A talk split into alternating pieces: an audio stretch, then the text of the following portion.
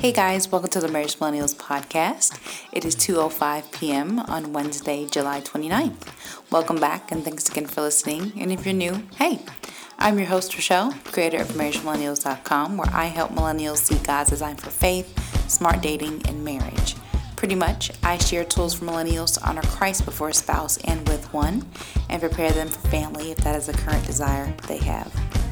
Now, before we get started, as always, I want to tell you where you can keep the combo going with me after the end of the podcast, as well as some housekeeping for the site. This podcast will be posted on the site, marriagemillennials.com. So if you have any questions, feel free to comment below on that post. Or you can also visit our Facebook page, backslash MF Millennials. My Twitter and IG handle is Rochelle Shoyola.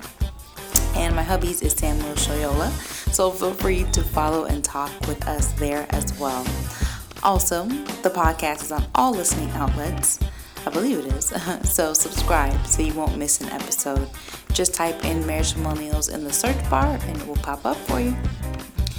Last thing, if you've been following, or even if you haven't, um, there are a ton of cool things on the site from workbooks to our 25 questions to ask while dating, um, course, products, and more. We're also working on a couple new things, so excited for that.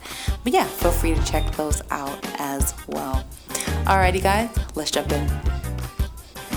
Hello, guys, um, and welcome back to another podcast. Um, how you guys doing? Hope you're holding up well. Um, it's just me today, as you can hear. Um, Sam is back at work in the office, and I've been trying to just kind of figure out the perfect time to like do a podcast. Um, a lot of times when Sam comes in in the evening, of course we're eating dinner, then he's kind of debriefing, and then we got to jump right back into feeding. So we're still trying to work out our schedule. So for this podcast um, it's me. It's me. Um, and baby is sleeping. Um, so, what better way and time to knock a podcast out while she's catching some Z's? Um, but nevertheless, I hope you've been well. Um, again, we've just been doing things with baby, um, some home stuff, um, some landscaping stuff. Um, we had um, some visitors. We finally are kind of starting to get in the group of having people come over to see Hillary. Um, Sam's brother and my, our sister-in-law were in town. They kind of wrapped that up. So they were here for Sam's birthday that passed a couple days ago. Um, then we had some other friends come over and then we went and saw some other people and brought the baby. So yeah, we have just been kind of doing that. Um, but yeah, hope you've been well. Anywho, today's podcast is all about 50 50. Have you ever heard someone say that, you know, when you guys get married, you should both give 50 50, right? If you do your half and he does his half and God's in the middle, then you guys will have a marriage that will be 100% fruitful and loving. well, I'm here to debunk that. yes, yes, I am here once again to go against the grain of everything you know about partnership when it comes to marriage. Um, now, before we get started, go ahead and click that subscribe button. Click it right now and share this podcast if you like our content. Visibility matters, and we want this message to not only hit your ears, but everyone else's.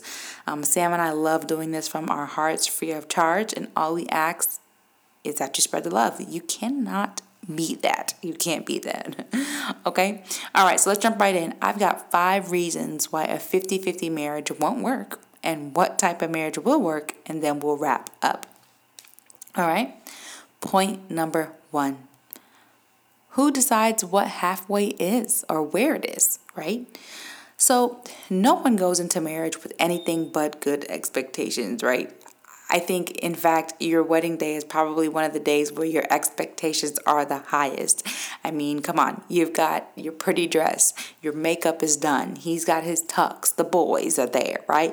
The girls are with you, your family, your friends, you know, you have all of this support, right? And God's right there in the middle, in the center, right? You done mixed the sand, you said the vows, you know, y'all had your first dance. It's just been phenomenal. the expectations are good and high, right? And rightfully so, right? You're making a you you've entered into your covenant. Like why not celebrate that? Why not feel like God's hand is in all of this? And it is. And he right? But more than good and high, when it become when it comes to expectations, what we want to make sure is that our expectations are reasonable. Not just good, definitely not high, but reasonable. Because reasonable is what gets you through, right? Um, I think I talk about this a lot on my Instagram and social media handles is that a lot of people do the things where they teach things about marriage that keep your expectations good, high, which is not good. And then what end up ends up happening is that couples don't know how to deal with what happens when their expectations aren't met. And so that's kind of what I want to talk to you about, right? Reasonable is what gets you through. So, back to expectations. One of the most common assumptions about marriage is that if you do your part, I'll, I'll do mine, right? And again, noble, logical thinking, right? Like, why wouldn't we think that? Why wouldn't it seem second nature that you would do your part and I would do mine? It's like simple math, right? You know, two plus two equals four, doesn't it?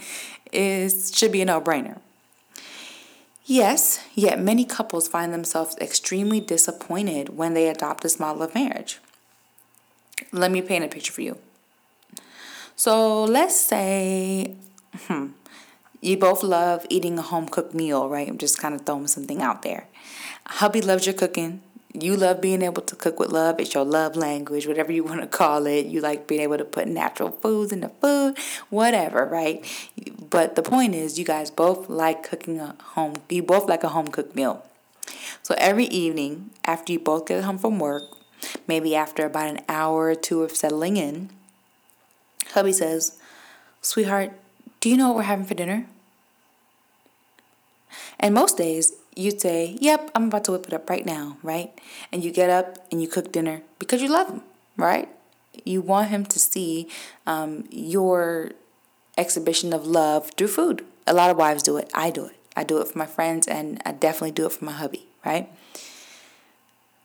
But one evening, hubby asks the same question. but this time, he failed to ask you about your day because if he did ask you about your day, he would have realized that on this work day, this work day right here, your coworker stepped on your last nerve. And your boss stressed you out today with demands and workloads that pretty much spread you thin today. So hubby says, Sweetheart, is dinner ready yet? Dinner isn't ready yet? and you haven't even started to think about dinner because you're still trying to debrief from the day that you've had. So you reply, snooty and snarky and frustrated, Honey, why don't you make us a meal? right? To which then you think, See, this is what I'm talking about. This is it. This is the reason why our marriage has so many kinks in it. He just expects me to overextend myself while he just sits back and does nothing. Am I supposed to be his maid? He can't even see the type of day I had. I'm stressed. Oh, I can't believe him. so here's why that happens, y'all. We assume that us and our spouses will always meet us halfway. And that's why that model fails every time. Hubby assumed that you would meet him halfway by cooking dinner. You assumed that he would meet you halfway when you were exhausted and would have rather ordered in, right? But here's the thing it's impossible to determine if your spouse has met you halfway how do you quantify that, right? Neither of you can agree on where halfway is, and because of that, all you're left with is to scrutinize the other from a jaded and selfish perspective. You know, how do you determine who has had the toughest day? How do you determine who is the busiest or who is taken for granted the most? You can't. So instead, instead of thinking about all those things that get you nowhere, the better question to think about is how do we operate as a team instead of keeping score? And that's what a 50 50 marriage does and why it fails is because it forces you to keep score and not work as a team. So that's point one. Point two. When you love 50 50, acceptance is based on performance. Without thinking, you know, the acceptance of our mates can easily be based on performance. I mean, I'm guilty of this at times. I think it's pretty easy, especially when you are like an executor or a problem solver or task oriented. Um, a lot of women naturally are. We just kind of do, do, do, try to get things done, our bullet points. We can end up loving like that, right? I love you more because you do this for me, right? Or you should love me more because of all the things I have done for you, right? And should our spouses do things for us? Should they serve us? Should they honor us with their works? Yes, of course, right? But should we get married for that? Um, no. And should we love our spouses for that once we have them? No. Um, I was also talking about this the other day on my Instagram. A lot of women that date do this and they date into marriage like this. Um, they, well, what can he do for me? What can he, how can he serve me? And, um, you know, I'm a great woman, so how can he be a great man for me? And that is the 50 50 um, just kind of model manifesting itself, right? Even before you walk down the altar. Um, even to, also with society, I think we've made it so that, um, especially where women are concerned, um, we believe that we're, you know, little princesses that are deserving of every little thing, kind of damsel in distresses, if you will. And what that does is it makes us get married and, again, implement that 50 50 plan that is detrimental at best, right? It seems good, right? Like I said, it seems noble and logical and a great thing until pressure is applied, right? I love you more because you do this for me until you're human and you can't today, or you don't want to today, or you won't today.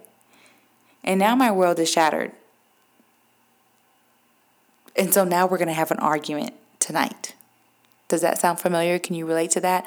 I definitely can. And so, yeah, that's point two. Acceptance ends up being based on performance.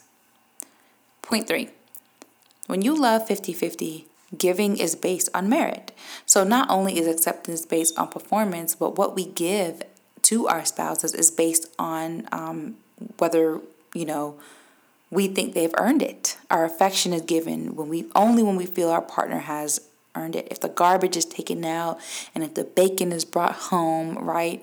Or, you know, if the kids are tucked in or, you know, if the food is cooked, right? Then we'll give our spouse praise, love, even sex. And this is what makes marriage legalistic, right? And robotic, and basically like you do for me, I do for you. And if our Christian walk with the Lord shouldn't be legalistic, then why should our marriages be?